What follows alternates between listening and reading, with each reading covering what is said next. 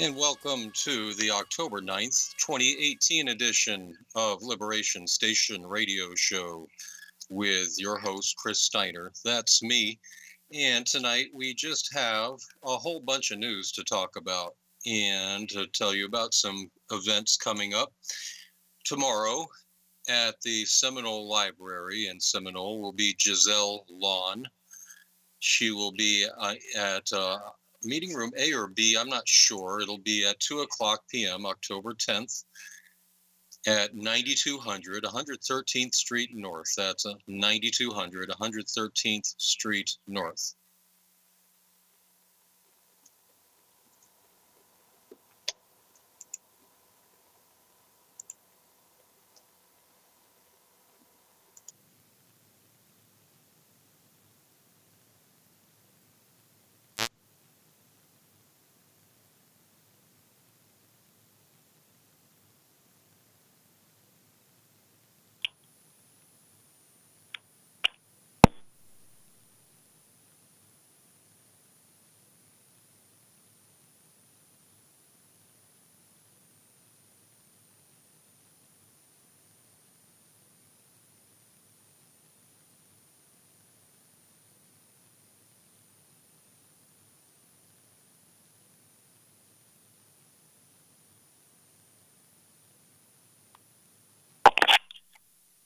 Well, sorry for the disconnection, folks. We had a little bit of technical problems, but uh, we're back on air on phone and going to try to reconnect with a better audio quality with Skype. As I was saying, that uh, Giselle Lawn will be at the Seminole Library tomorrow. She'll be sharing her experiences from being in Israel and Palestine for six months this year.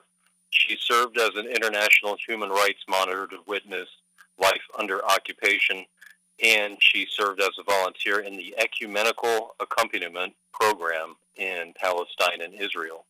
That's the EAPPI with the World Council of Churches. That is at eappi.org.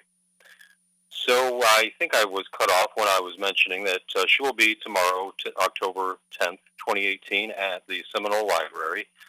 Not sure if it's meeting room A or B, but they are right next to each other, so you can uh, check them out or uh, get there a couple minutes early.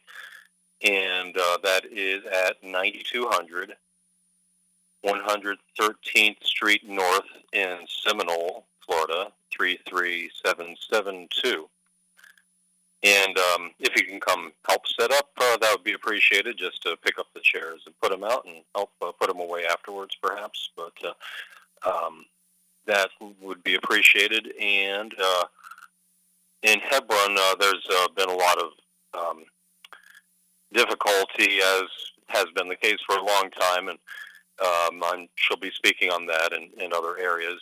But you know, I, I think that the main solution for the Israeli Palestinian conflict would be just to have a laser anti ballistic missile technology installed so that whenever uh, one side or the other shoots over uh, uh, one of their missiles or attacks the other by air, well, then lasers can take them down. And gosh knows we give military aid to both sides, so uh, we could equip both sides. But if for some reason the argument is made that Palestinian could not, Palestinians could not be trusted, of course they don't have any aircraft to shoot down. They have no airport being occupied, so uh, if they were given the technology, well, let's just give it to Israel, and then they would be able to shoot down any of the homemade rockets that have come over, shot and aimed at Israel over the years, and shoot them down. Uh, there been these laser technologies like the MTHEL, the military tactical high energy laser, that has been publicly available since 2000. There are videos online, but uh, they're much more sophisticated systems.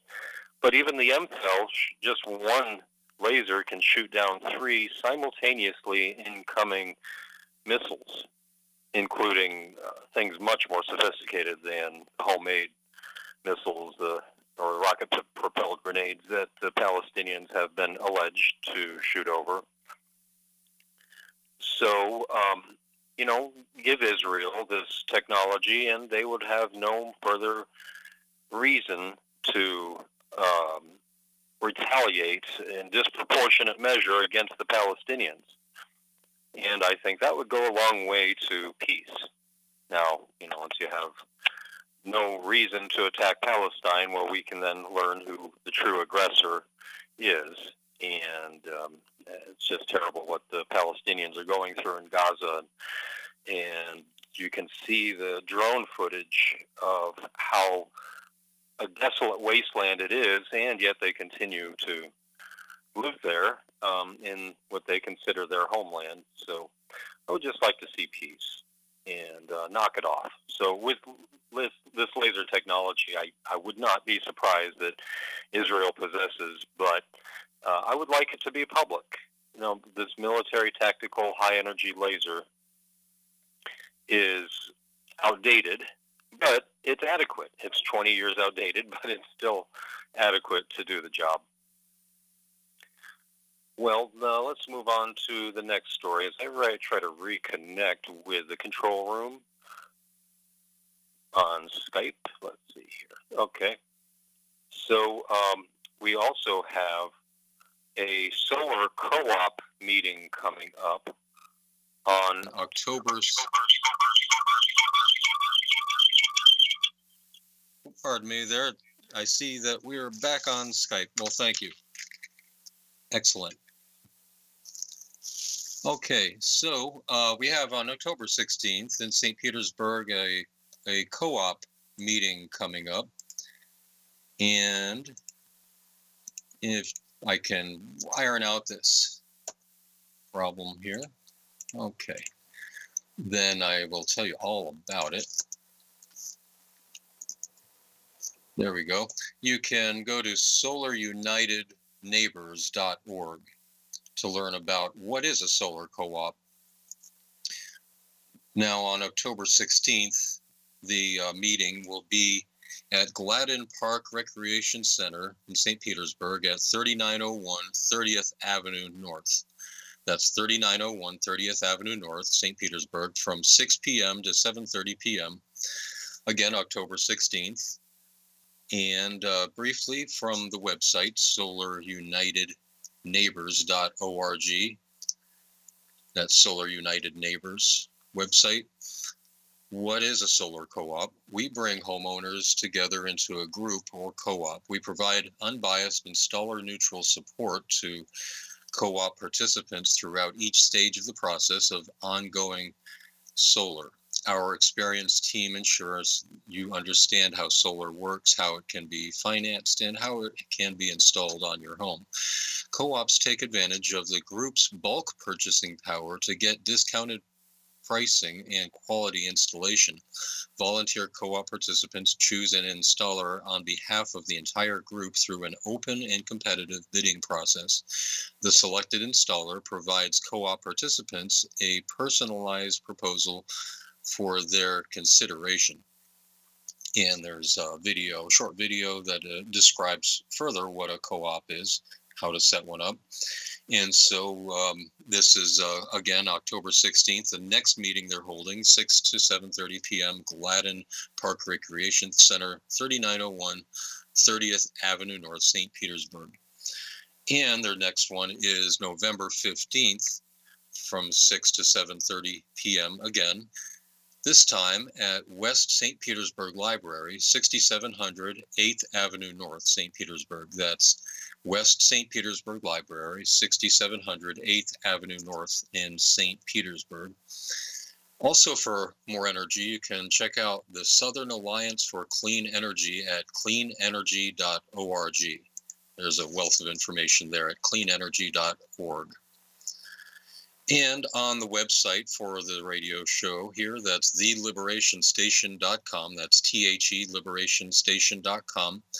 By tonight or tomorrow, for this particular show site or the, the page for this particular show is going to be the full appearance of Erin Brockovich in Fort Myers, where she spoke on October 3rd, the day after the last show, this past Wednesday. So that was a very emotional meeting of hundreds of concerned citizens over the red tide issue, the phosphate issue, including contributors to the red tide problem like Mosaic Phosphate Mining Company, which was just permitted to allow to uh, dump its radioactive and otherwise toxic waste into the Alafia River in Lithia, Florida, Hillsborough County. So uh, there's a lot that we have to learn from that meeting of hundreds of folks, uh, often crying. Their their pets are dying. Their livelihoods are drying up. The, the tourism industry, um, and uh, it also has a lot to do with the sugar growers around Lake Okeechobee, where this uh, toxic waste is being discharged out through the uh, east and the west sides of the state at various times through the year. It used to go south, but since uh, 1929, the uh, Herbert Hoover Dam was constructed, that's been controlled. So um, it's been channeled out to the east and the west coast, where now red tide is spreading much more than it ever has before in the last two or three years and especially lately, uh, it's uh, uh, very intense. Uh, the, the, dead animals are just everywhere, and it's uh, reached Pinellas County even. So it's concerning us. It's uh, impacting our economy. And of course, Mosaic Phosphate Mining Company controls about 6,000 acres north of Lake Okeechobee. So contributing to the red tide is the phosphate and the nitrogen from fertilizer. And of course, there, what you probably hear mostly on the news, as I've heard, is that uh, try to blame the people, not the companies, not the corporations like the sugar growers and Mosaic Phosphate Mining Company and their discharge of phosphate by other means. But you hear that you it's the citizens who are discharging their um, you know they're they're leaching these the nitrogen and phosphates is leaching from their septic tank. So uh, don't be fooled and think that the people are the major contributors. I think that those who contribute the most need to participate in remediation efforts, and there are remediation technologies out there like aeration, ozonation, copper sulfate, magnesium oxide, magnesium peroxide. These are available and they need to be pursued. And also, as mentioned in the last two weeks, there was the March to the Mound at Philippe Park on October 6th, and uh, WTSP did some news coverage of it. We'll get into that more in the future as efforts continue, as evinced by the dozens of folks who showed up at the March to the Mound so uh, this is, as I as was stated earlier in the earlier shows, that it's to end the use of glyphosate-based herbicides like Roundup because they are shown toxic and carcinogenic and endocrine disruptors and destroyers of your beneficial gut bacteria, the beneficial bacteria that help produce, for, for one thing, help uh, digest your food and also help produce neurotransmitters, as in your mesentery plexus in your digestive tract. So, if those are killed, then you're going to be in a pretty foul mood, and it's going to, uh, you know, besides toxifying you, your your gut flora or, or your second brain, as it's uh, off as the, the mesentery plexus is often referred. So. Uh, the ending of glyphosate is a very important issue, and uh, March Against Monsanto has covered it as well as mothers across America that from which uh, Zen Honeycutt, the founder and uh, head of, joined us two weeks ago, the September 25th, 2018 issue. Now, if you'd like to join us here at the Liberation Station radio show, the phone numbers are 727 441 3000. That's 727 441 3000 or 866 826 1340. That's 866 826 1340. The show website is theliberationstation.com. That's T H E liberationstation.com, where we cover the news that the mainstream corporate media tends to lose, which proves it's what you can truly use. Next story is that uh, reflecting back on that September 25th, 2018 edition of the show, where Zen Honeycutt, I'm glad to have learned from from her. I've learned that uh, glyphosate is degraded by bacteria like Acetobacter, that's found, as she mentioned, in kombucha tea, sauerkraut, and organic raw, preferably organic raw apple cider vinegar. I don't know of any company that sells it that is not organic. That's raw apple cider vinegar, unfiltered.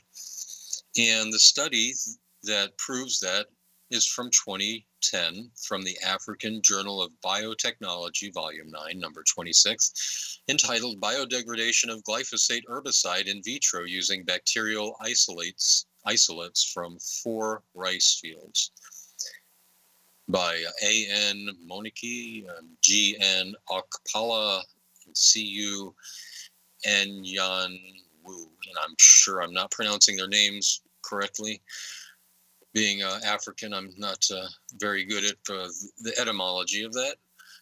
So I wanted to explain why it's important to drink kombucha tea because that is easy to make and and sauerkraut is easy to make at home as well basically water and cabbage and ferment it for a while for a few weeks or by Bubbies brand which uh, as we mentioned on the September 25th show that Zen Honeycutt says is a good brand although most of the brands as she mentioned are not very rich in the uh, acetobacter or any bacteria because they're pasteurized. They might be sold in the refrigerated section, usually in bags, but they don't have any bacteria in them. So Bubbies brand is good, and that's what I like. But for kombucha, you can buy kombucha, although it's usually weak. And the reason is they don't want the fermentation to burst the glass bottles in which it's sold, so that extends the shelf life. So what you can do is homebrew kombucha and make it much stronger, ferment it for much longer, and much less expensively and more potently than the store-bought kombucha that's fermented only slightly to extend shelf life while avoiding bursting their glass bottles. I homebrew kombucha by buying a store-bought unflavored kombucha, then culturing it with 10 organic green tea bags in a gallon of water.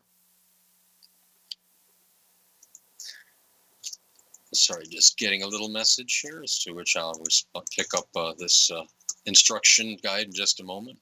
So you, you let the, uh, the, the 10 green tea, green tea bags brew in a gallon of water and let it cool down. Uh, before it cools down uh, or, be, or after, you can add two cups of sugar, but I prefer sucanat, which is unrefined, organic uh, sucanat, unrefined sugar that uh, has never had any of the molasses removed and then added back to it, as in the case of brown sugar. So uh, sucanat is replete with vitamins and minerals. And so you take that two cups of sugar and the 10 green tea bags brewed in a gallon of water. And then you can add a little bit of the kombucha liquid, again, unflavored variety, and fermented at room temperature in an all glass container, like an iced tea jar, not the kind that has a rubber spigot at the bottom, it's because you want the culture to only have contact with glass, no metal, no rubber, no plastic, and protect the container from contamination by covering it with a cheesecloth or two layers of quality paper towels and secure it on the top by a rubber band. For a higher vinegar content, fermented longer with a, a tighter seal by adding a lid that allows less air to enter, but the fermentation gases need to be allowed to escape. And once the SCOBY, which is a pancake looking type, um, well, it's, it's SCOBY stands for symbiotic culture of bacteria and yeast. So this culture, after maybe two, or three weeks, will form on the top. It'll float on the top, and the kombucha should be fairly strong after that point. When, by the time you have a SCOBY that forms, the pancake culture, it looks like a pancake because it'll be flesh colored. And the, once you have that, the kombucha can be fermented more quickly with a SCOBY than without one, as is the case I just described, or you're starting with just the liquid that's store bought. So you can take that SCOBY and with a little bit of kombucha tea liquid as a starter, you can start your own kombucha. And then within about two weeks, you'll have a very potent kombucha tea. So um, if you uh, if you when you do use the SCOBY each time, you'll have a new layer that forms on the top of the last one until the oldest layer becomes darker, which shows that it's starting to die, at which point it should be peeled away, removed, and composted or otherwise discarded. And that's your instruction guide in a nutshell for growing kombucha tea at home. So you don't have to spend a whole lot of money to, to make it yourself. Just uh, don't use anything like citrus or mint or cardamom like you'll find in um, Earl Grey tea. Or before you grow it, you can do a search for acceptable um, flavors that you can add to it. And a lot of these flavors that you see in the store are added after the kombucha is cultured. So they avoid culturing, they avoid killing the culture.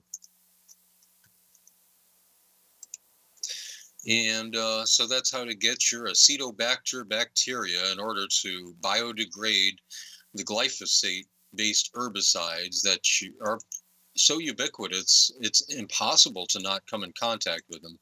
And Zen, Zen Honeycutt mentions that her son had uh, autism symptoms that were resolved uh, soon after putting him on a glyphosate free, GMO free, genetically modified free, and organic diet very quickly after that, within about three weeks, I think she said. Well, this next article is about the, uh, it's entitled Contaminated Vaccines Put India's Polio Free Status at Risk. And this comes from the Times of India by Sushmi Dey, October 1st, 2018. And the highlights are at least three batches of polio vaccines containing 1.5 LAKH vials. I'm not sure what that measuring unit, that unit of measurement measurement is, have been found contaminated with type 2 polio virus.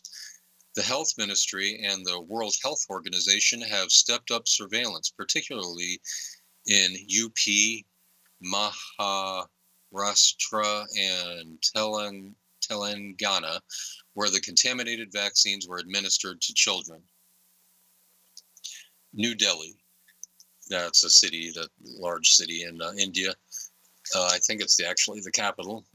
New Delhi, at least three batches of polio vaccines containing 1.5 LAKH vials have been found contaminated with type 2, 2 polio virus, putting at risk India's quote unquote polio free status as children born after April 2016, when the type 2 virus was withdrawn worldwide, including in India, do not have immunity to this particular virus, sources said. The health ministry and the World Health Organization have stepped up surveillance, particularly in Uttar Pradesh, Maharashtra, and Telangana, where the contaminated vaccines were administered to children. The vaccines were ma- manufactured by Ghaziabad based firm Biomed, as reported by TOI in its September 29th edition. Quote, the contamination can have various serious ramifications on public health because it is tantamount to reintroducing into the community a virus that had been eradicated. The World Health Organization and health authorities are keeping a close watch for any active strain of the virus in stool samples or in sewage, end quote, a senior official said. The ministry has set up a three member committee to probe how the eradicated virus got introduced again, even after orders for its destruction from the manufacturing and supply chain. The panel has been asked to submit its report within a week. While the Biomed managing director was arrested on Thursday, four of its directors are absconding the official said. The Drugs Controller General of India has filed an FIR and issued a show-cause notice that the company asked it to stop manufacturing till further orders. According to experts, all po- polio vaccines contain live polio viruses that are shed by vaccinated children in their stool. Now, the government regulatory authorities and medical practitioners are worried that if type 2 virus passes into the sewage or water system, it may regain neurovirulence and spread polio. Quote, another major risk of the virus mutation, which is a common phenomenon in three to six months, end quote, the official said. So, within just three to six months, the article is saying that the virus could mutate. And uh, this type 2 of polio is being found in folks now that can only be found in the vaccine. It's not being spread from any other source. Now, just let that sink in.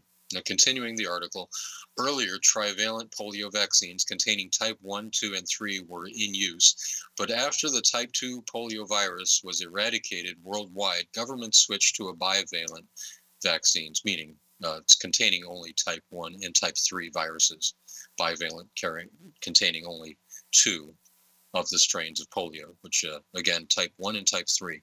In 2016, India, in line with World Health guidance, had ordered withdrawal and destruction of all trivalent OPV stocks by April 2016.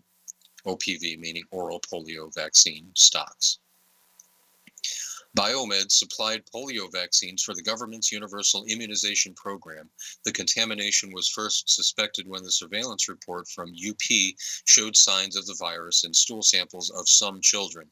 Following these reports, samples of OPV vaccines, oral polio vaccines, were lifted by drug inspectors and sent for testing to the Central Drug Laboratory in Kasauli, which confirmed the contamination though the government has ordered immunization of children with additional doses of doses in three states, it is difficult to identify those children quickly, the official said. In March 2014, India was officially declared quote unquote polio free by the World Health Organization. The last case of wild polio virus type 2 in the country was in 1999. However, India continues to maintain a highly sensitive surveillance system for, for, polio.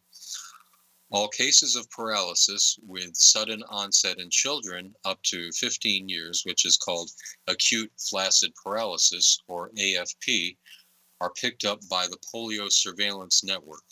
Each of these cases is followed up and stool samples tested for polio virus in World Health Organization who uh, in uh, uh, in World Health Organization accredited laboratories. In addition, sewage samples are collected from over three, 30 sites across the country for polio virus detection at regular intervals. And that concludes that story. give me just one moment. Um, and I will get right back to you. Okay. Now, the, um, there are various names for polio that, um, uh, you know, the, the acute, acute flaccid paralysis and and acute flaccid myelitis and and uh, quite a few others. And um, let's see if I'm able to locate those at just the moment. Uh, yeah, uh, we'll have to get back to that some other time. But you know, really, it depends on the country that uh, the the name for the diagnosis for the very same symptoms. So, to avoid any confusion, that is why they uh, also call it different things other than just polio. So, you know, you hear the argument often, well, we eradicated polio with vaccines. Well, obviously, polio is being reintroduced by vaccines because type 2 is the only strain that is in the vaccine and it's making a reemergence in India.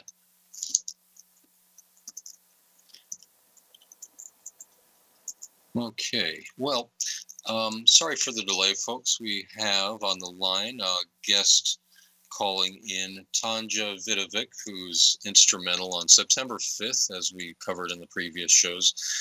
The uh, videotaping that she'll tell us about here in just a moment at Philippe Park, which started this whole urgent move to end the use of glyphosate based herbicides in Pinellas County and hopefully uh, perhaps starting with municipalities in Pinellas County. So, uh, Tanja, are you there on the line? Yeah, yeah, I'm here. Thank you Awesome. for having me. All right. Thanks. Well, you know a lot more than I do about it. I just uh, covered in past shows what happened. So tell us exactly what happened uh, from the beginning, starting on September 5th, was that? Um, well, you know, the incident wasn't really that um that big of a deal to to me as far as what happened. I saw them spraying and they were pretty much broadcasting it everywhere and we had stopped and we asked what they were spraying and they said Roundup. And I had noticed, well, there was a few things that I had a problem with. Number one, that they were spraying Roundup in general, like I kind of have a problem with. But number two, they were spraying it really close to the water. Number three, they're spraying it and it was about to rain. Um, number four, they were just broadcasting it and they were hitting a lot of native plants. So I stopped and I and I I know it was just and they and they were spraying it like um I found out later in gopher tortoise holes too. They hit about ten gopher tortoise holes. Um, So wouldn't So- that be a felony? That's what I was. I was seeing those pictures of all the uh, dead foliage around those gopher tortoise holes. So, since gopher tortoises are endangered species, wouldn't those wouldn't those each be uh, felonies? So the problem is, is the EPA has it as a Class E, which is not dangerous. So they're, and they're supposed to be voting this year to recategorize it as something that is a is a dangerous product. Um, so they haven't recategorized it yet. So when I called and reported it, they said that there's nothing they can do because it is classified as the Class E. So it's unfortunately it's listed as it's fine for everybody. um, so it was only probably about a maybe a 30 second conversation that I had with the employees who were spraying from um, I, I think it's um, Southern Chemtreat where I said, you know, I, I questioned them. I said, well, you're spraying and you're spraying all over this whole area, and I've noticed that you sprayed a lot of natives. And I, I asked them, I was like, do you know what this is? And they didn't know what the majority of the native plants that were right there in front of them. They knew what one was, beautyberry, but the rest of them they didn't know. So I so I called. I got um, this woman Lisa's phone number from Pinellas County, and she we had a probably we had a longer conversation, but still not that long, where I was asking her, and she said they've been using them for 20 years, and this one week that they were paying these people to spray, they were they were spending nine thousand dollars for one week to spray this park, and they didn't do the whole park. They did the perimeter of where you're walking and playing. So uh, which is crazy because they're spending that much money. They're not covering the entire park. Number two, they're doing it for 20 years and it still hasn't really done anything. So why continue to use it? Number three, why are you just spraying it where people are playing? Like there was just, and then they, she also told me that it was more dangerous to use salt or vinegar for the animals than to use um, than to use Roundup. Which so I I I know it was just it was a lot of information where I was just dumbfounded. I was like, well, it's not it's not accurate. I was like, this stuff isn't you know it's known to cause cancer. And then she disagreed. She said that it was completely safe. Um, which I mean, and that's what we've been told, of course, that it's not safe, and that you know obviously we need to change our practices. So um, I I told the employees I was like, look, you guys don't really know what natives are around the area. I'm going to hang out because I'm actually free for the next couple of hours, and I will. Um, I'm just going to watch, and if I see you guys spraying a native, I'm going to tell you that that's a native plant. And um, Good. I sat down on the picnic tables for you know probably about 10, 15 feet away from them, and then they they stopped working. So I assumed that they were taking a break.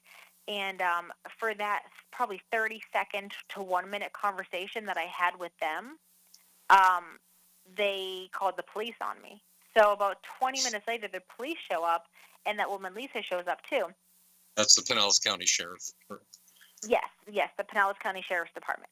And so I and I'm I recorded I recorded these two conversations, um, and they tell me that well at first they they said um, that you know this is they're using best practices or whatever, and so I'm recording it, and they said well we would like for you to stop harassing them. And i'm like harassing them? Like i'm not harassing them at all. It was like a very short conversation. I remained civil. Like i i'm talking to like I recorded it. I'm like, I'll show it to you. I'm talking to them like I'm talking right now, and uh, they and as soon as they said I'm not harassing them, they trespassed me, and they said I wasn't allowed back in the park. Um, Wow. So the police weren't uh, even receptive to watching your video. see, the problem is, is that the police, and when I questioned them about it, they said they're just doing what they're told, and that is my problem. Is that well, that's one of the problems I feel is that the police weren't even willing to mediate. You know what I mean? Like they weren't willing to take sides and say, you know what, she's not really doing anything. She's just sitting there. She's allowed to question. Like this is a park. So instead, they were just said, we're just doing what we're told. So they did trespass me, and but the video ended up getting like 14,000 views, and so many people called that they rescinded the trespass um, the following week. So I am Excellent. allowed back in the parks now. Yeah, because it's my park. I go through that park six times a day. Um, so, but the problem is, is that I mean, it's it's open to conversation, and they're spraying this product in every single Pinellas park. So there's other options out there, and I I mean, I feel like we should be using them. Obviously, that's it. Yeah, um, yeah, there there are those other options. Uh, you know, hand pulling the weeds or uh, vinegar. We've talked about them in the past. You know, vinegar and salts and um, detergent, uh, preferably plant based. And um, I don't know if you do you have any other uh, safe alternatives. So, the, so there's 20 different countries that ban this product, and you know it's funny. When I started questioning it, they said, well, there there's some areas that they don't use Roundup, but they use Mad Dog. I don't know what Mad Dog is, but it doesn't sound any better. Um, so I my problem again is we're not protecting the earth. Like this is a place we have to leave, like sh- live. Short-term solutions where we're putting poison in there and that's obviously causing a lot of long-term problems. I don't think we should be using. I mean, with the 20 countries that ban it and multiple states in the United States that have it that have it banned, like we should see what they're doing. I mean, there's everything from hand pulling because while I watched them work, um, I could have hand pulled more than what they were able to spray. So they could be using that funding that they're paying this company to actually pay somebody to pull the weeds and actually get the weeds out at the base versus just killing the foliage and then they come it comes right back. Um, so they could pay Hmm. people to hand pull it. They could also use machines. And then I mean then there's um, this handheld torches that again killing it at the killing it at the base and uh, digging it up or whatever afterwards. Um, I know that they use prescribed burns um, in Hillsborough County sometimes. Um, there's other solutions. Like I feel like a chemical application should be the last, the last option, not the first go-to standard. well, especially glyphosate-based herbicides. And um, if anyone, first off, if anyone would like to uh, get in touch with Tanja, we only have Tanja Vidovic for a limited time. You can reach us here at 727-441-3000. That's 727-441-3000 and 866-826-1340. That's 866-TAN-1340. The show website is theliberationstation.com. That's T-H-E, liberationstation.com. And it- also, what about the, those contractors who were spraying the Roundup, the aqua, aquatic Roundup? Weren't they basically unprotected, right? Um, well, you know, and that's funny too because they had, um, I think they had boots on, and I want to say that one of them had gloves on, and that's all you're required because, again, the EPA has it categorized as not dangerous. So, but in reality, they should be wearing like some sort of respiratory protection. And you know, it's funny with my with my job. uh, Um, I actually went to a person that that same week who was spraying um, herbicides at a personal um, at, at somebody's personal property, and um, they actually got so sick they they passed out and hit their head and like had a, a laceration in the back of their their head because of it.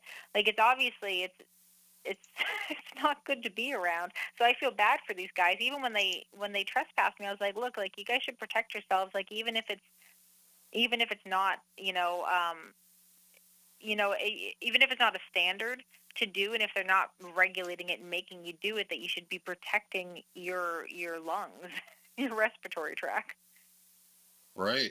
I mean, you'd think that they learned from uh, the settlement that uh, about two months ago, when you see Dewayne Lee Johnson, who won the Mhm. settlement, which Monsanto is now appealing. Uh, Monsanto soon to be part of Bayer. Um, you know, you could see all the horrible um, ulcers all, all over his skin. He's terminal. And uh, because Monsanto is appealing it, though, he'll probably never get to see it in his lifetime, although his estate, I believe, will be victorious, will prevail. So, um, And you know, that's I, only I would hope that they would.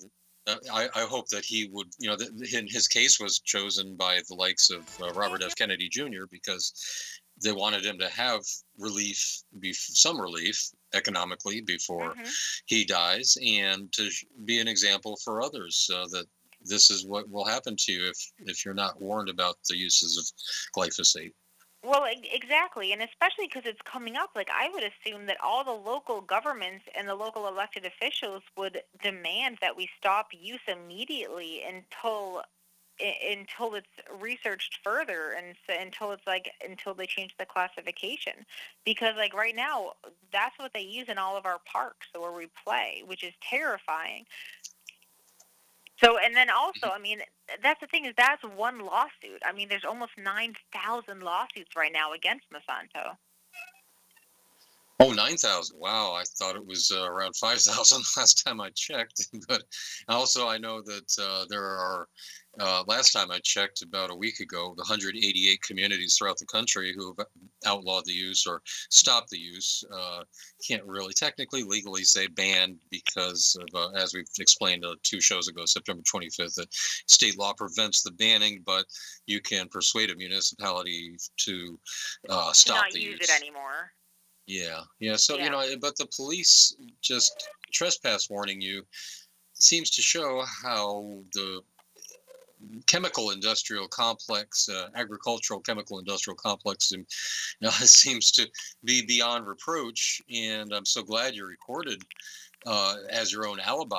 Um, you know, I've had encounters with those claiming authority over me in the past, and it's important to um, to have at least two recording devices if you can say one to play back and the other as a backup but you know one to play to the police and uh, or anybody else interested to show what has just occurred but then a second camera to keep the video recording as you play back and also to stream online if possible say through youtube live or facebook live or there are other services like periscope and to uh, make sure you have backup batteries and you know because i'm really surprised that uh, the police didn't ask you to erase your recording. I mean, if they're going to trespass warn you, maybe they would go a little further and ask you, as they've asked other people to erase your recording lest they arrest you, or even after arrest, they tell you to erase your recording. So I'm just, you know, throwing out all these tips for uh, the community and uh, to understand how to protect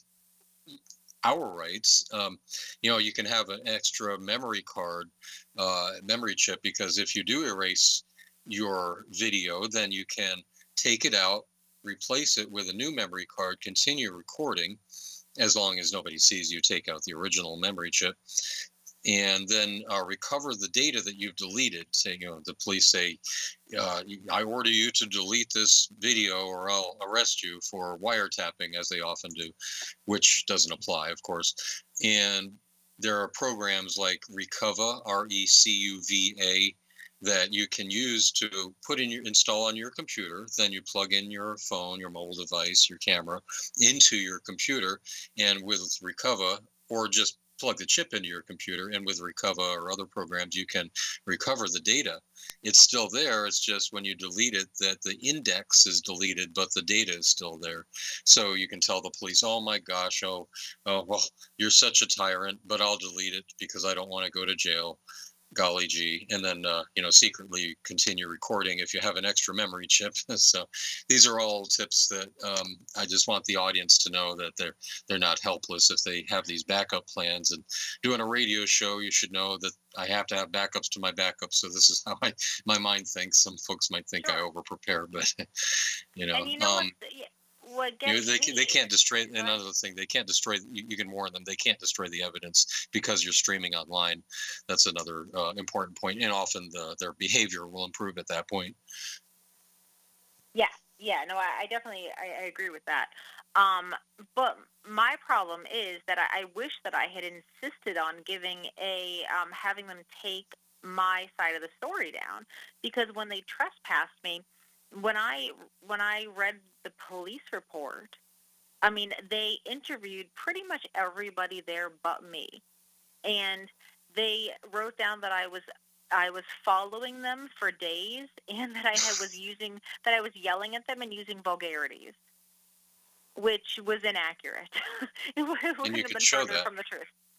Well, yes. Then I offered. yeah. I offered. I called the. I called the lieutenant and the sergeant, and um, and I offered to. I was like, look, I will. I'll bring in my phone and you can see the videos. And they said no, that it was closed and that they refused to take my statement. So they. So then.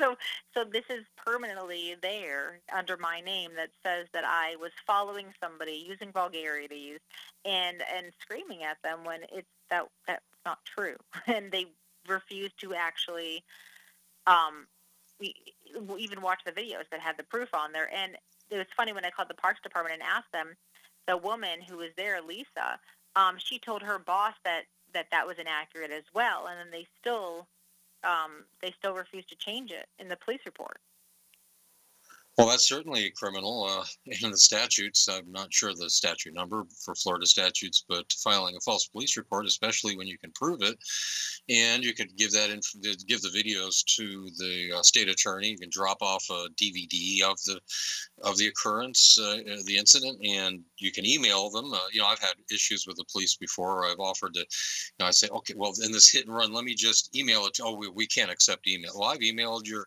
chief of police before. He has an email up on his website so uh, oh well we're not, we're not allowed to open websites up and they give every excuse in the book so yeah yeah. you got to just keep fighting so um and we're right reaching the end of the hour tanja is there anything uh, would you like to continue uh, hold to hold on the line and continue with this the story and this effort to end glyph- the use of glyphosate Um, well, uh, the only thing that I would like to add is definitely email your email your commissioners, email your parks department, let them know how you feel, um, and definitely go to city commission meetings and demand that they stop the use of it.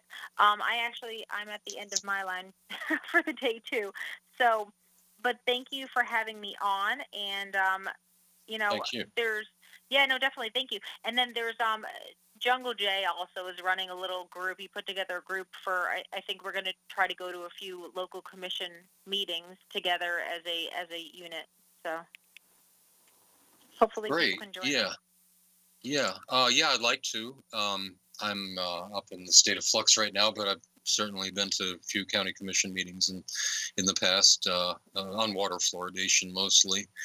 But um, yeah, that's uh, that Facebook group that uh, Jungle J Hardman has set up is Stop Poisoning Pinellas, and we will link that um, to the show page. Uh, I think we've done it on the past uh, couple of shows.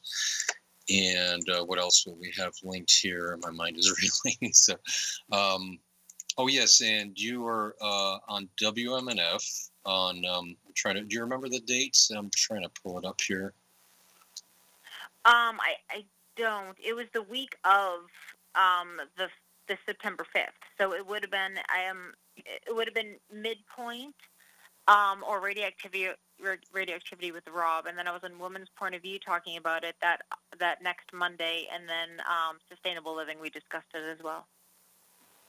Oh wow, I didn't know about that. So you've been on three WMNF shows. I'll have to find the link to that uh, and then post it up. Uh, uh, post that post that up, also up on The the, one show from website. Woman's Point of View is amazing because they have that um, that that MIT biologist who has been studying it and and like researching it for however many the, the past few Yeah. years. So Stephanie So- Seneff.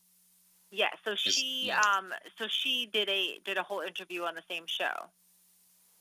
Great. So Stephanie Seneff did appear there on uh, Woman's Point of View. Yes, it was a well. It was via. She didn't come down, but she's in Uh-huh. Um, but yeah, so she was on the show though and did an interview.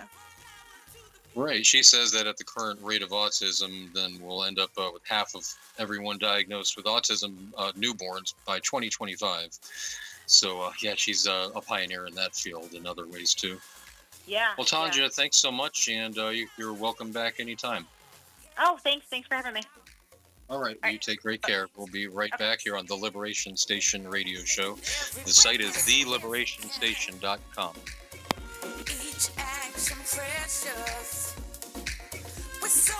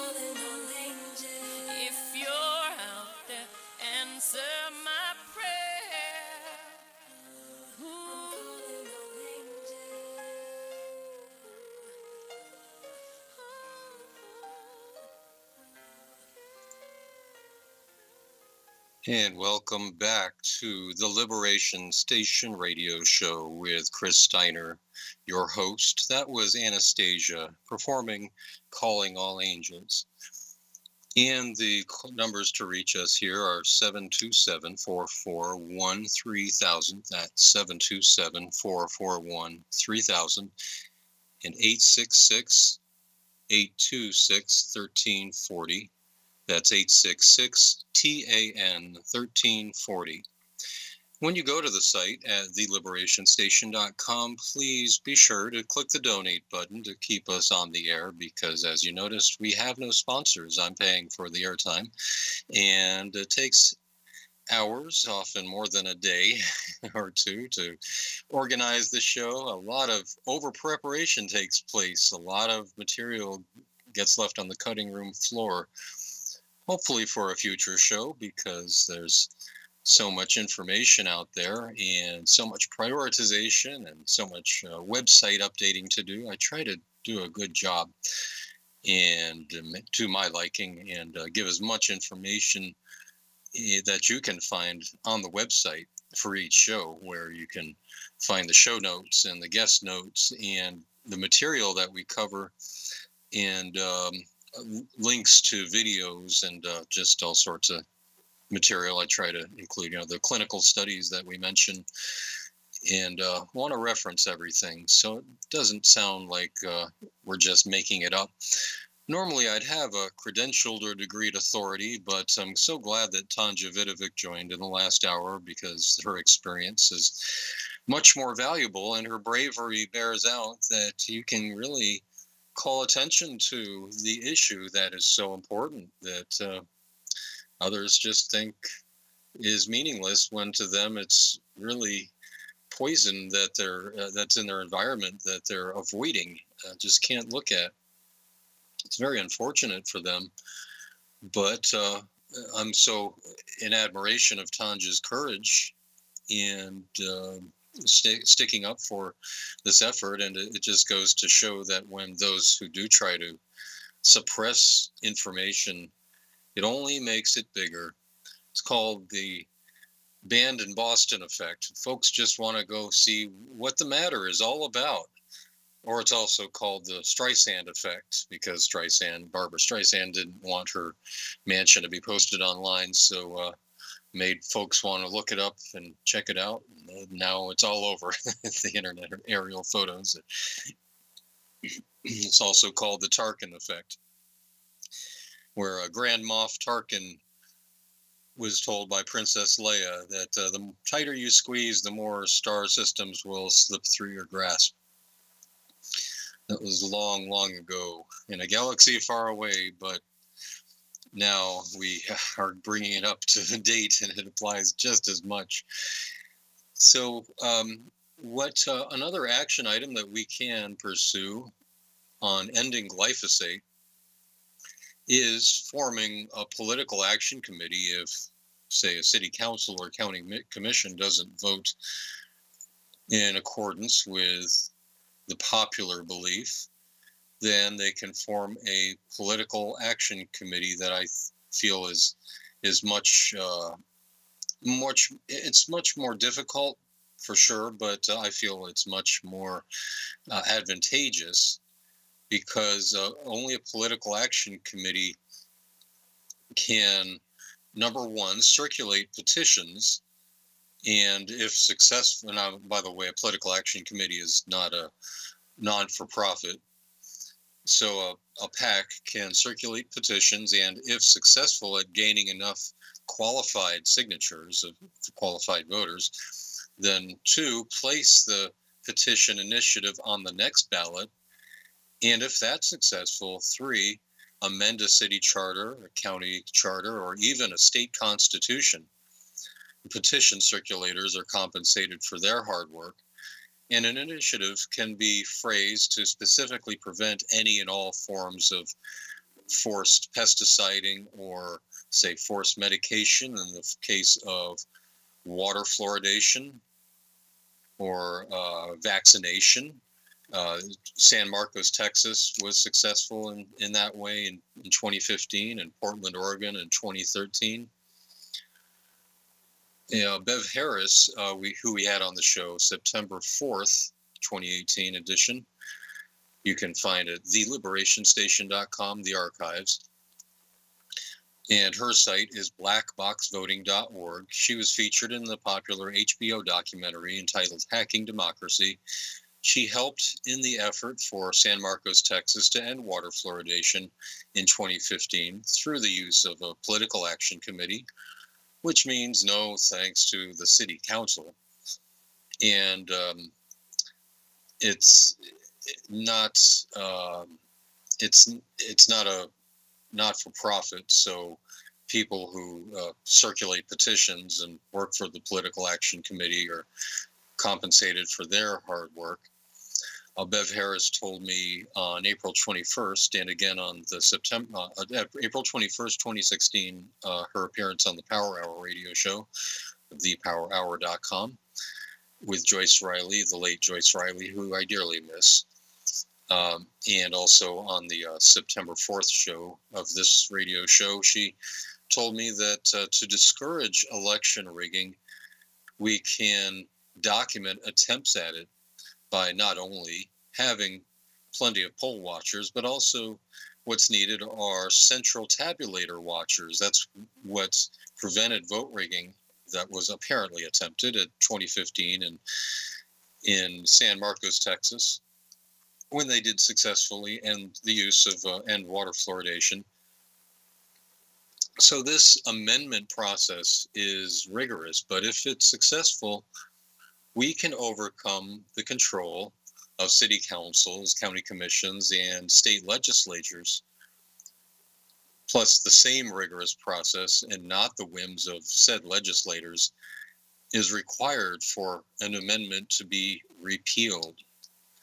So that's another benefit for a political action committee. So, yeah, you know, another thing is that when a political action committee is formed and the uh, legislators can see that the writing is on the wall, that they are going to, that the citizens are going to have their way one way or another, well, sometimes the legislators will suddenly give in and say, okay, well, we'll vote the way that you tell us to finally. And they do that in order to retain control over the issue. So uh, that makes the political action committee at that point on that particular issue makes it a moot. And that is uh, the reason that they do that. So, um, you know, hey, uh, I'm all for victory at whatever cost.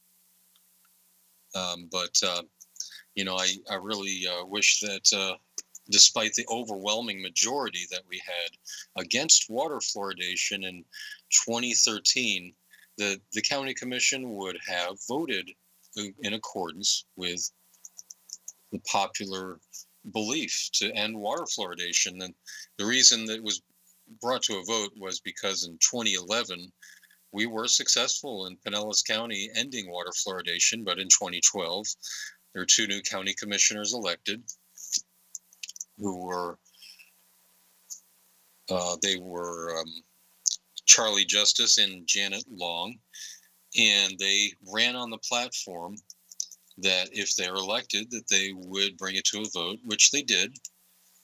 And fortunately for um, it was a 970 WFLA AM radio. They called me. It was Dennis Pavlik who called me the day before the vote, because I had emailed him among other media outlets to let them know that the vote was coming up and why we should vote, or why they, the county commission, should vote against reintroducing water fluoridation. And uh, so Dennis Pavlik conducted a very fair phone interview. on the day of the vote in 2013, he or they played uh, 970 WFLA played excerpts of that interview every half hour on the news break saying uh, Chris Steiner is uh, in opposition to water fluoridation, and then uh, explained a little bit of why. And and uh, every half hour there was a, an excerpt of that interview. So I really credit that uh, with 970 WFLA airing my interview excerpts of the interview every half hour on the news break with the overwhelming majority of folks who showed up that day probably on short notice. They were probably first heard about that vote and you know, so many folks are awake these days as to why water fluoridation is so terrible. It's a carcinogen it's a neurotoxin it lowers iq there are harvard studies dartmouth college studies um, just all sorts of uh, and Lancet. The Lancet has a medical journal, British medical journal known as the Lancet. It has uh, st- all these excellent studies and plenty more. And that's something that we will do, dedicate a whole show to. But if you'd like to, in the meantime, do more research, go to the links page at theliberationstation.com. That's T H E, liberationstation.com. We have a whole section on safer water and dentistry and uh, mercury free, fluoride free dentistry. It's all seems to be one issue. And uh, there's lots and decades and decades worth of research there, plus a lot of breaking research on websites that are posted there. Uh, seems like the single best website is the Fluoride Action Network at fluoridealert.org. That's fluoridealert.org. And before I move on to the next article on glyphosate, you can reach us here at 727 441 3000. That's 727 441 3000. Toll free 866 826 1340. That's 866 TAN 1340. And I am your host, Chris Steiner. Next article Monsanto's global weed killer harms honeybees, research finds. This is from The Guardian, dated September 24th, 2018. Glyphosate, the most used pesticide ever, damages the good bacteria in honeybee guts, making them more prone to deadly infections. And this article is by Damian Carrington. The world's most used weed killer damages the beneficial bacteria in the guts of honeybees and makes them more prone to deadly infections, new research has found. Previous studies have shown that pesticides such as neonicotinoids cause harm to bees, whose pollination is vital to about three quarters of all food crops. Glyphosate, manufactured by Monsanto, targets an enzyme only found in plants and bacteria. However, the new study shows that glyphosate damages the microbiota, meaning the microbiome or the good bacteria that are present, that honeybees need to grow and to fight off pathogens, which are harmful germs. The findings show glyphosate, the most used agricultural chemical ever, may be contributing to the global decline in bees along with the loss of habitat. Quote, we demonstrated that the abundance of dominant gut microbiota species are decreased in bees exposed to glyphosate at concentrations documented in the environment, end quote, said Erick Motta and colleagues from University of Texas at Austin in their new paper. They found that young worker bees exposed to glyphosate exposure died more often when later exposed to common bacterium. Other research from China and published in July showed that honeybee larvae grew more slowly and died more often when exposed to glyphosate. And this article links to that study. An earlier study in 2015 showed that the exposure of adult bees to the herbicide at levels found in fields, quote, impairs the cognitive capacities needed for a successful return to the hive, end quote. And so I'll interject that probably means that it's contributing to colony collapse disorder, where the hives just go vacant, as neonicotinoids mentioned earlier is also a contributor. Continuing the article, quote, the biggest impact of glyphosate on bees is the destruction of the wildflowers on which they depend, end quote, said Matt Shardlow at conservation group Buglife. Quote, evidence to date suggests direct toxicity to bees is fairly low. However, the new study clearly demonstrates that pesticide use can have significant unintended consequences. Professor David Dave Goulson at the University of Sussex said, quote, it now seems that we have to add glyphosate to the list of problems that bees face. This study is also further evidence that the landscape scale application of large quantities of pesticides has negative consequences that are often hard to predict, end quote. However, Oliver Jones, a chemist at RMIT University in Melbourne, Australia, said, quote, to my mind, the doses of glyphosate used were rather high. The paper shows that the, the, paper shows only that glyphosate can potentially interfere with the bacteria in the bee gut, not that it actually does so in the environment, end quote. A spokesman for Monsanto, by the way, they're the manufacturers of glyphosate, which is found commonly in Roundup, said, quote, Claims that glyphosate has a negative impact on honeybees are simply not true. No large scale study has found any link between glyphosate and the decline of the honeybee population. More than 40 years of robust, independent scientific evidence shows that it poses no unreasonable risk for humans, animals, and the environment generally. End quote. The new research published in the Proceedings of the National Academy of Sciences, and there's a link, found that some of the key beneficial bacteria in bees' guts have the enzyme that is targeted by glyphosate. It also found that the ability of newly emerged worker bees to develop a normal gut biome was impaired by glyphosate exposure. Harm to gut bacteria by glyphosate exposure has also been shown in a pilot study in rats. And there's a link to that. Quote, gut bacteria play a vital role in maintaining good health in organisms as diverse as bees and humans, end quote, said Goulson. Quote, the finding that these bacteria are sensitive to the most widely used pesticide in the world is thus concerning, end quote. People are known to widely consume glyphosate residues in food, such as children's breakfast cereals, but the health impact is controversial. In August, a U.S. court ordered Monsanto to pay $289 million in damages after a jury ruled that the weed killer caused a terminally ill man's cancer. Hmm. His name is Dewayne Lee Johnson. The, com- the company filed papers to dismiss the case on September 19, 2018. The weed killer sold as Roundup won a short, shortened five year lease in the EU in 2017. In 2015, the World Health Organization's cancer agency, the IARC, declared glyphosate, pro, quote, probably carcinogenic to humans, end quote. Although several international agencies subsequently came to oppose conclusions, pardon me, came, subsequently came to opposite conclusions. Monsanto insists glyphosate is safe. And that concludes that article from the London Guardian. Moving on to the next article. I will be right with you. The this is uh, out of Vaxxter, V-A-X-X-T-E-R dot com. New Zealand parents say rotavirus vaccine nearly killed their baby. Dated October 1st, 2018.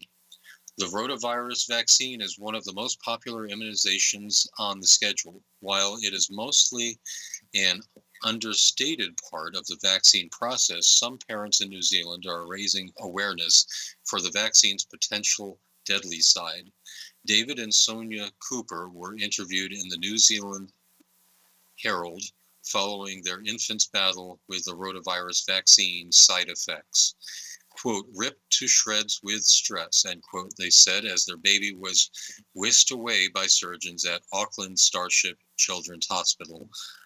While their baby Jude made it through surgery, he remains under close watch by hospital staff. Sonia says that following the rotavirus vaccine, Jude changed quote, he started refusing feeds.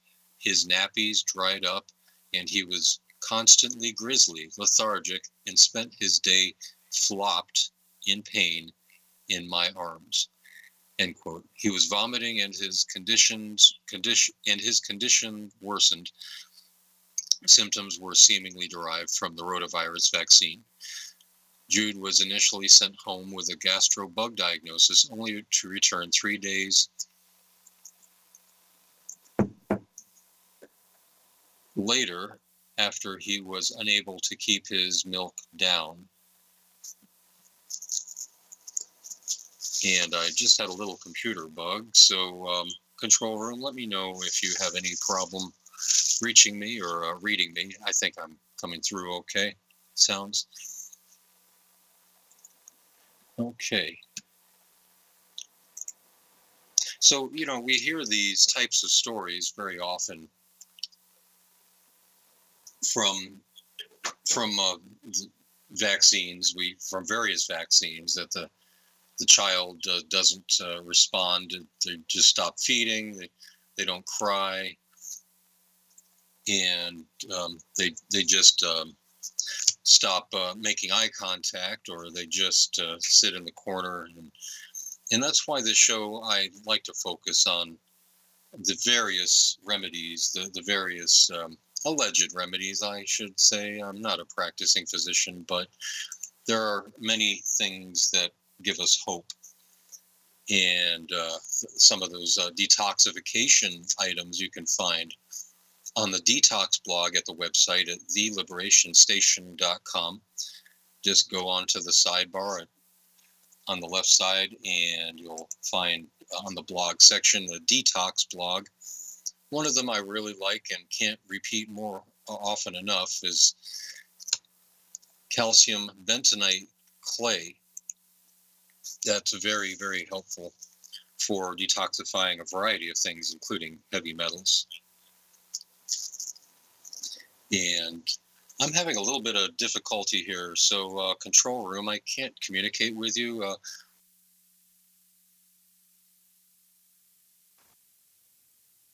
liquid is being rolled out, and the health, we're going to talk about the health hazards of Wi-Fi and microwave radiation, which will become even worse with 5G. We, we're at 4G now, and 5G is being rolled out currently in this country.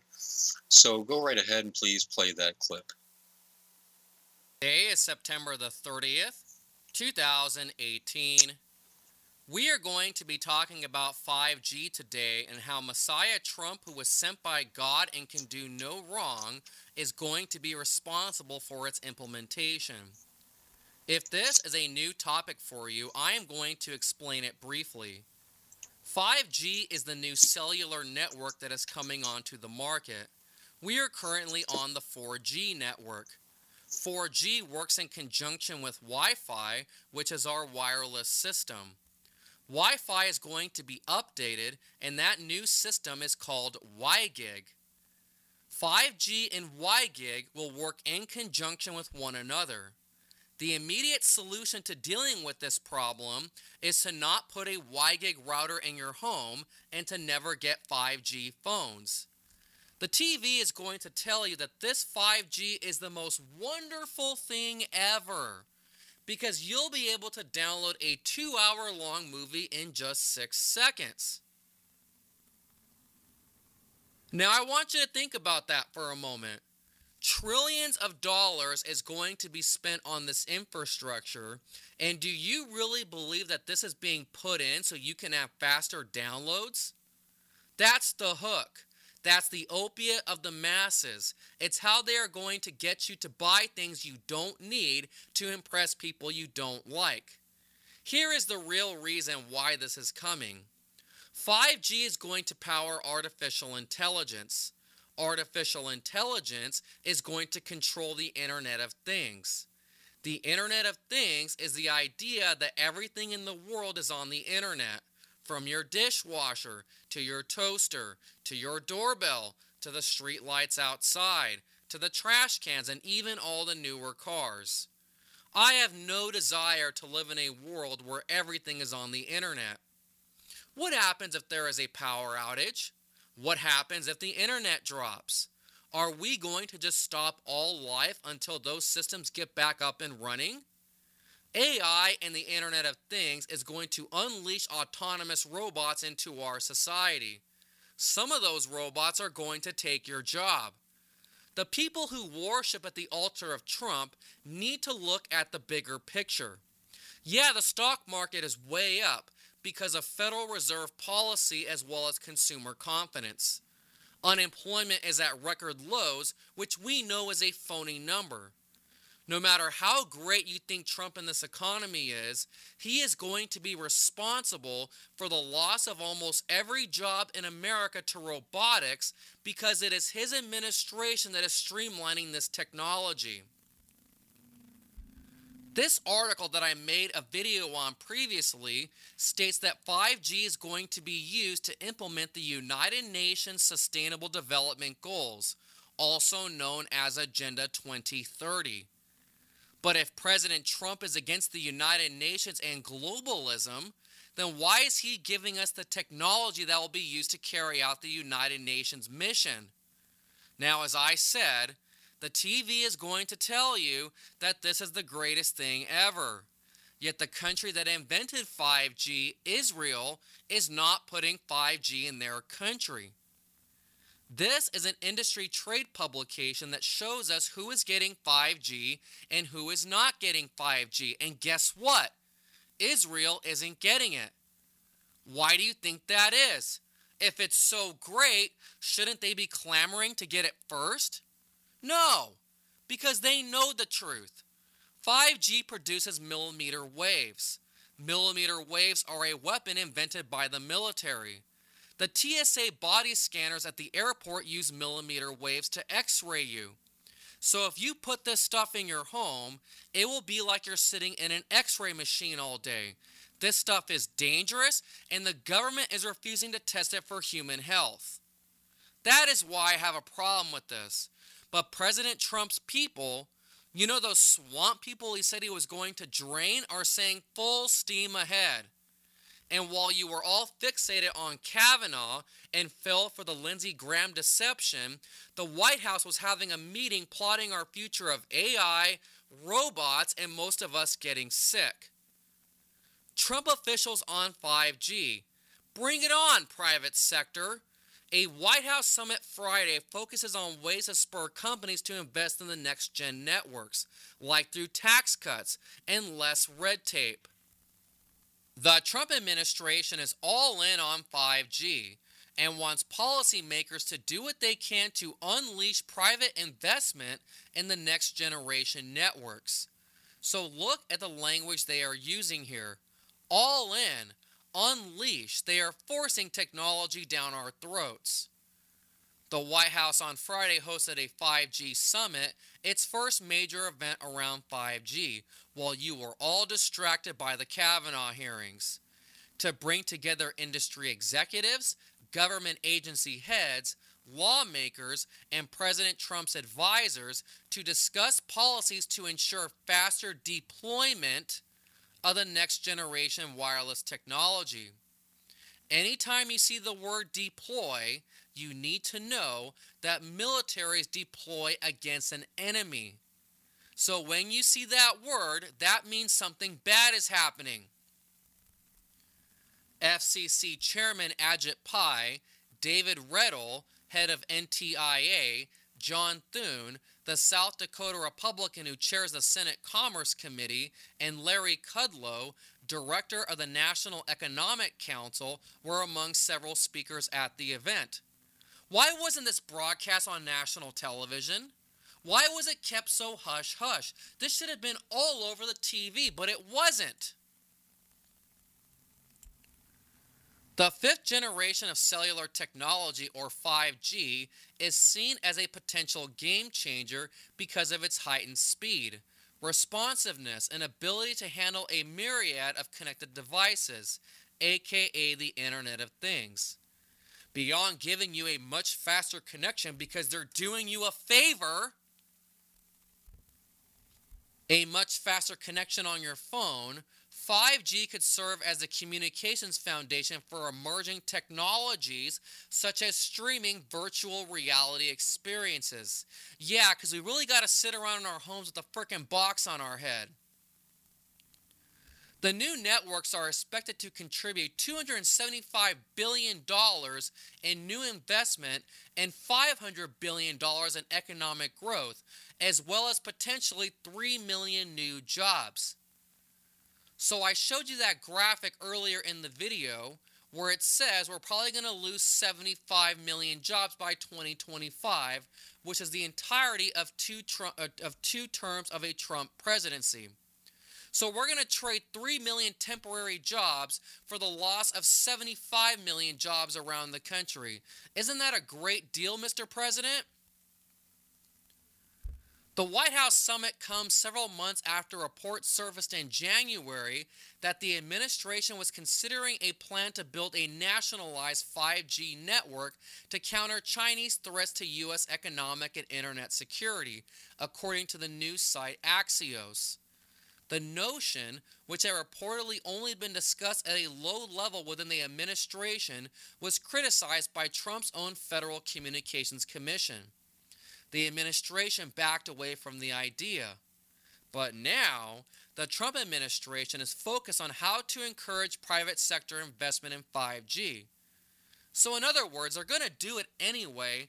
Instead of doing it directly by government, they're doing it directly through the private sector. Kudlow, who replaced Gary Cohn as White House economic advisor, reiterated Trump's mantra of America first when it comes to 5G. He talked up Trump's policies to lower taxes and cut regulations as a way to spur private sector investment. Let it rip, he said, as he talked about creating incentives for wireless companies to build networks and innovate in 5G. Pai, head of the FCC, whose agency oversees the allocation of wireless spectrum that will be used to build 5G networks, laid out his so called 5G FAST plan, which he said was a plan to facilitate America's superiority in 5G technology. The plan includes three key solutions bring up more spectrum, promoting wireless infrastructure, and modernizing regulations. Pai described the work his agency has already been doing to free up additional wireless spectrum, including the first auction of airwaves designed for 5G later this year. It's already the end of the year. As well as changes to rules adopted just this week that limit the fees local governments can charge wireless carriers to deploy 5G infrastructure, because this is a weapon and the repeal of popular net neutrality rules, which he said was part of modernizing regulations. Specifically, replacing, specifically replacing Obama era regulations, which he said treated the internet like a slow moving utility under rules developed in the 1930s, with a consistent national policy for broadband providers, would encourage investment in infrastructure such as 5G. So I'm not going to keep going on with this, but there's one thing that I do want to say about this. Every time I make any video negative about Trump, I hear the same thing in the comments. Well, what, man? You think Hillary should be president instead, bro?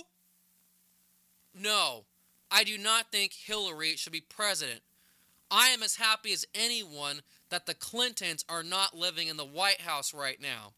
But here's one thing that I do know for a fact if the Clintons were in the White House, all of you would be opposed to 5G. All of you would be opposed to getting a real ID national ID card. But because Trump is in the White House, you guys are getting real ID national ID cards and seem to have no problem with this. And you know what that means? That means that the people who say that Trump is a controlled puppet who was installed, they have a really good argument.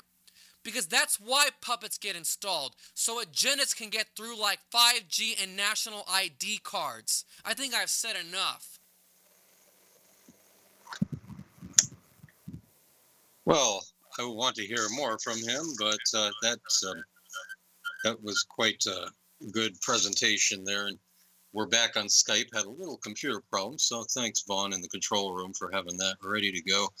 Yeah, 5G is a huge concern because they will be, as we uh, had Kevin Mottus on to talk about, that they're going to have these 5G towers every two to 10 homes every 100 meters or so. So basically, they're going to be able to fry everybody with microwaves. Well, they can already do that, but they'll be able to do it more effectively. It is freaking me out. And that's why I want to see the roll back not roll out of any further types of microwave transmitters, micro unshielded microwave communication devices is what your cell phone is, what the cell towers are. And what is happening is that they are resonating with the metals in your body, whether they're beneficial metals or not, whether they're nutritional metals like, say, iron, zinc, copper, manganese, magnesium.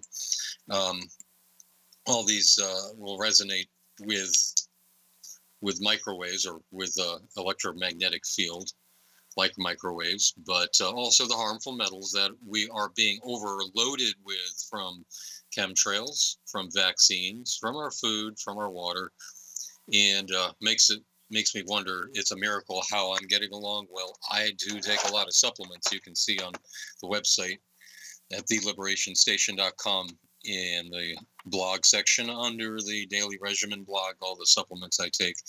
Most of them i take uh, almost every day. Some of them i miss. Sometimes i miss taking everything but uh, taking all the supplements if i'm in a rush.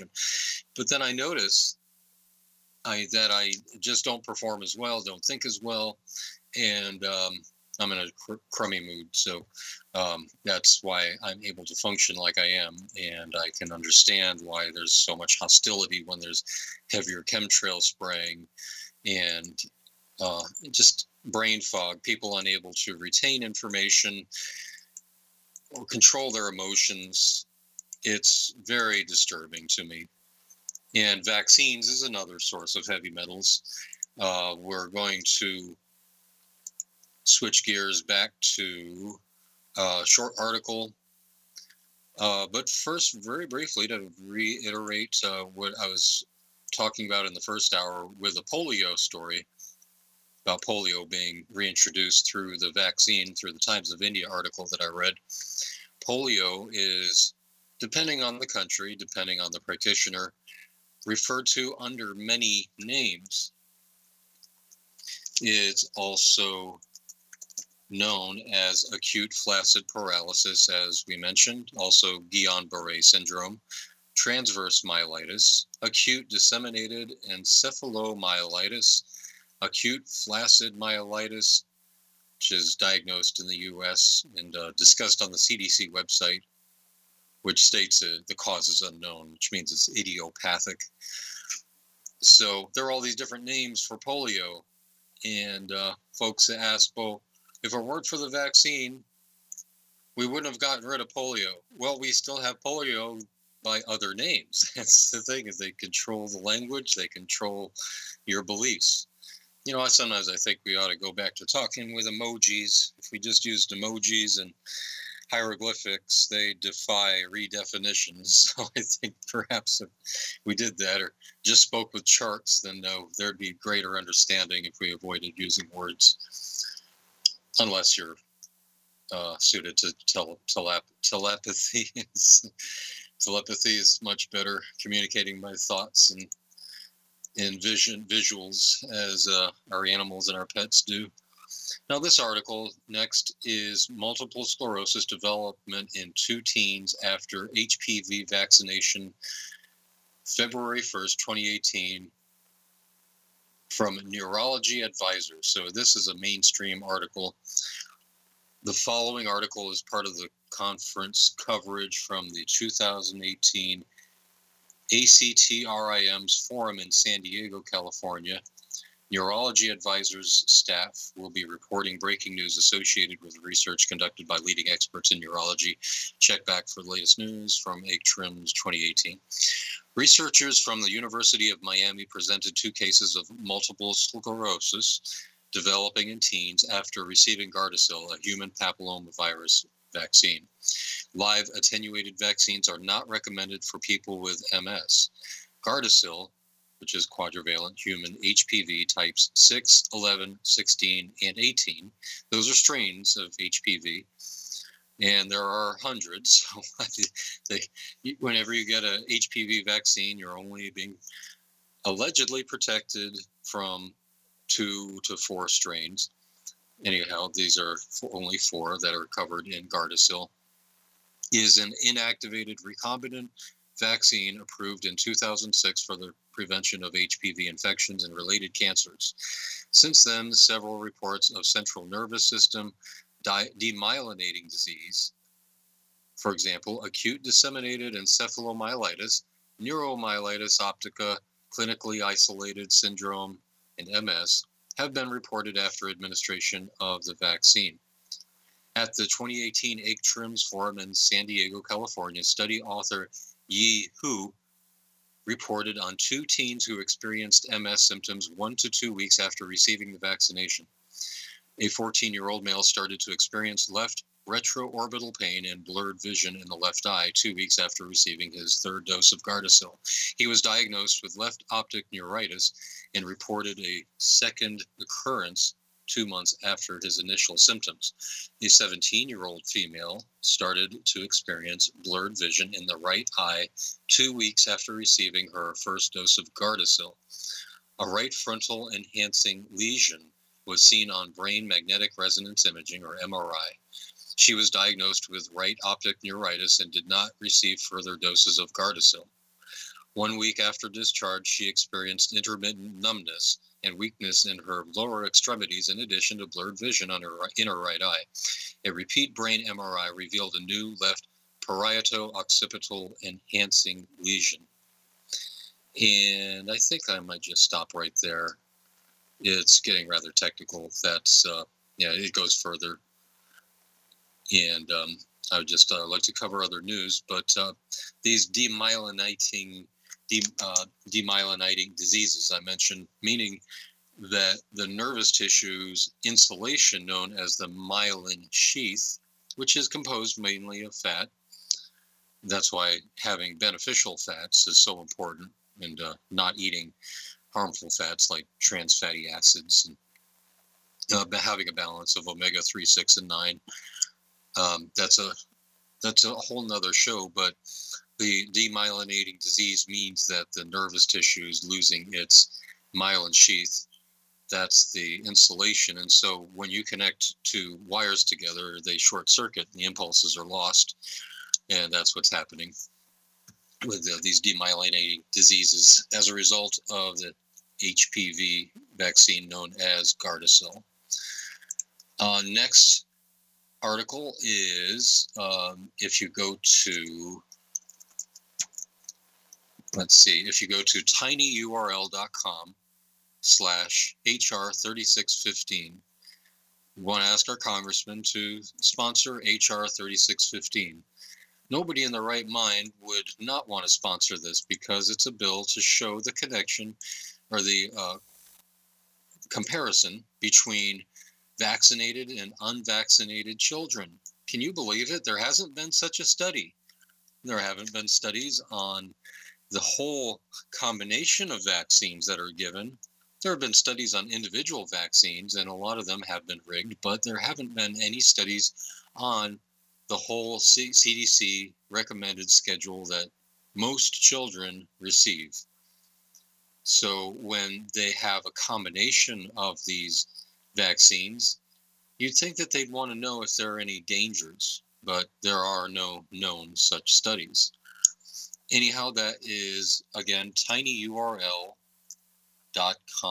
slash HR 3615. That's House Resolution 3615, Vaccine Safety Study Act, to direct the Secretary of Health and Human Services to conduct or support a comprehensive study comparing total health outcomes, including risk of autism, in vaccinated populations in the United States with such outcomes in unvaccinated populations in the United States and for other purposes. And you can read the whole bill still posted up at congress.gov ever since its inception in 2017 uh, last year. I was trying to locate the date for that. So you would think that everybody would be on board with that. Next article is from Children's Health Defense. Robert F. Kennedy Jr.'s organization, children'shealthdefense.org, dated September 17, 2018, infant deaths following vaccination. The numbers don't lie, or do they? National and international health agencies, such as the Centers for Disease Control and Prevention, I would say that most, very often they're for disease promulgation, but continuing the article, the Europe, according to the CDC, the European Medicines Agency, EMA, and the World Health Organization, WHO, routinely and emphatically claim that serious adverse events following vaccination are rare. Nowhere in officialdom's minimization of vaccine risks, more, nowhere in officialdom's minimization of vaccine risks more apparent than in these agencies' position on vaccine related deaths. The WHO, for example, states that quote, so few deaths can plausibly be attributed to vaccines that it is hard to assess the risk statistically, end quote. Nevertheless, once regulators have deemed that a given vaccine is safe enough to be licensed and widely marketed, vaccine manufacturers are supposed to do just that. That is, continue to statistically assess a vaccine's risks, including the risk of death and regulators are supposed to carefully review the post licensure data that pharmaceutical companies submit. GlaxoSmithKline neglected to report to re- regulatory authorities that there was a statistically significant increased risk of sudden infant death in the four days after administration of its hexavalent vaccine. That's a vaccine that has that's a supposed to stimulate antibodies for at least uh, six pathogens. A 2017 commentary by India based physicians Jacob Puliyal and C. Sathyanamala in the Indian Journal of Medical Ethics describes a shocking declaration of duty, dereliction of duty, on the part of regulators who were presented with vaccine data carefully tailored to obscure serious risks, tackling concerns about infant deaths that have occurred following hexavalent vaccination in several European countries. The authors of the commentary show that GlaxoSmithKline neglected to report to regulatory authorities that there was a statistically significant increased risk of sudden infant death in the four days after administration of its hexavalent vaccine. And the regulatory agency in question, the EMA, ignored the omission and accepted GlaxoSmithKline's apparently whitewashed data at face value. Among world regions, European countries have taken the lead in incorporating hexavalent vaccines into their childhood vaccine schedules. Hexavalent vaccines are potent six in one combinations combination shots covering diphtheria, tetanus, pertussis, hepatitis B, polio, and hem- Haemophilus influenza type B. And just to interject, why would you give a hepatitis B vaccine vaccine to an infant when hepatitis B is so much more common among those who have a lot of sex partners, unprotected sex, and they're intravenous drug users. And the immunity wears off after five years. So even when they're five years old, they're going to lose immunity and need a booster shot. So why would you do that? Well, it's just to increase market share, apparently. Continuing the article, in 2000, the European Union approved two hexavalent vaccines, Glaxos, GlaxoSmithKline's Infan, Infanrix Hexa and Sanofi Pasteur's Hexavac, but suspended Hexavac five years later after a detailed analysis suggested that children who received the vaccine in their second year of life had an elevated risk of sudden death. The analysis by doctors Puliyal and Sathyanamala suggests that Infanrix Hexa may just be as problematic as the discredited Hexavac vaccine. In Europe, vaccine manufacturers routinely provide the EMA with pharma- pharmacovigilance documents called Periodic Safety Update Reports, or PSURs.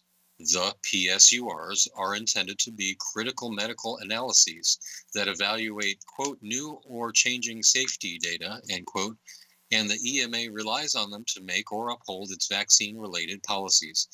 In its PSURs for Infanrix Hexa, GlaxoSmithKline typically compares quote unquote expected and quote unquote observed deaths following hexavalent vaccination.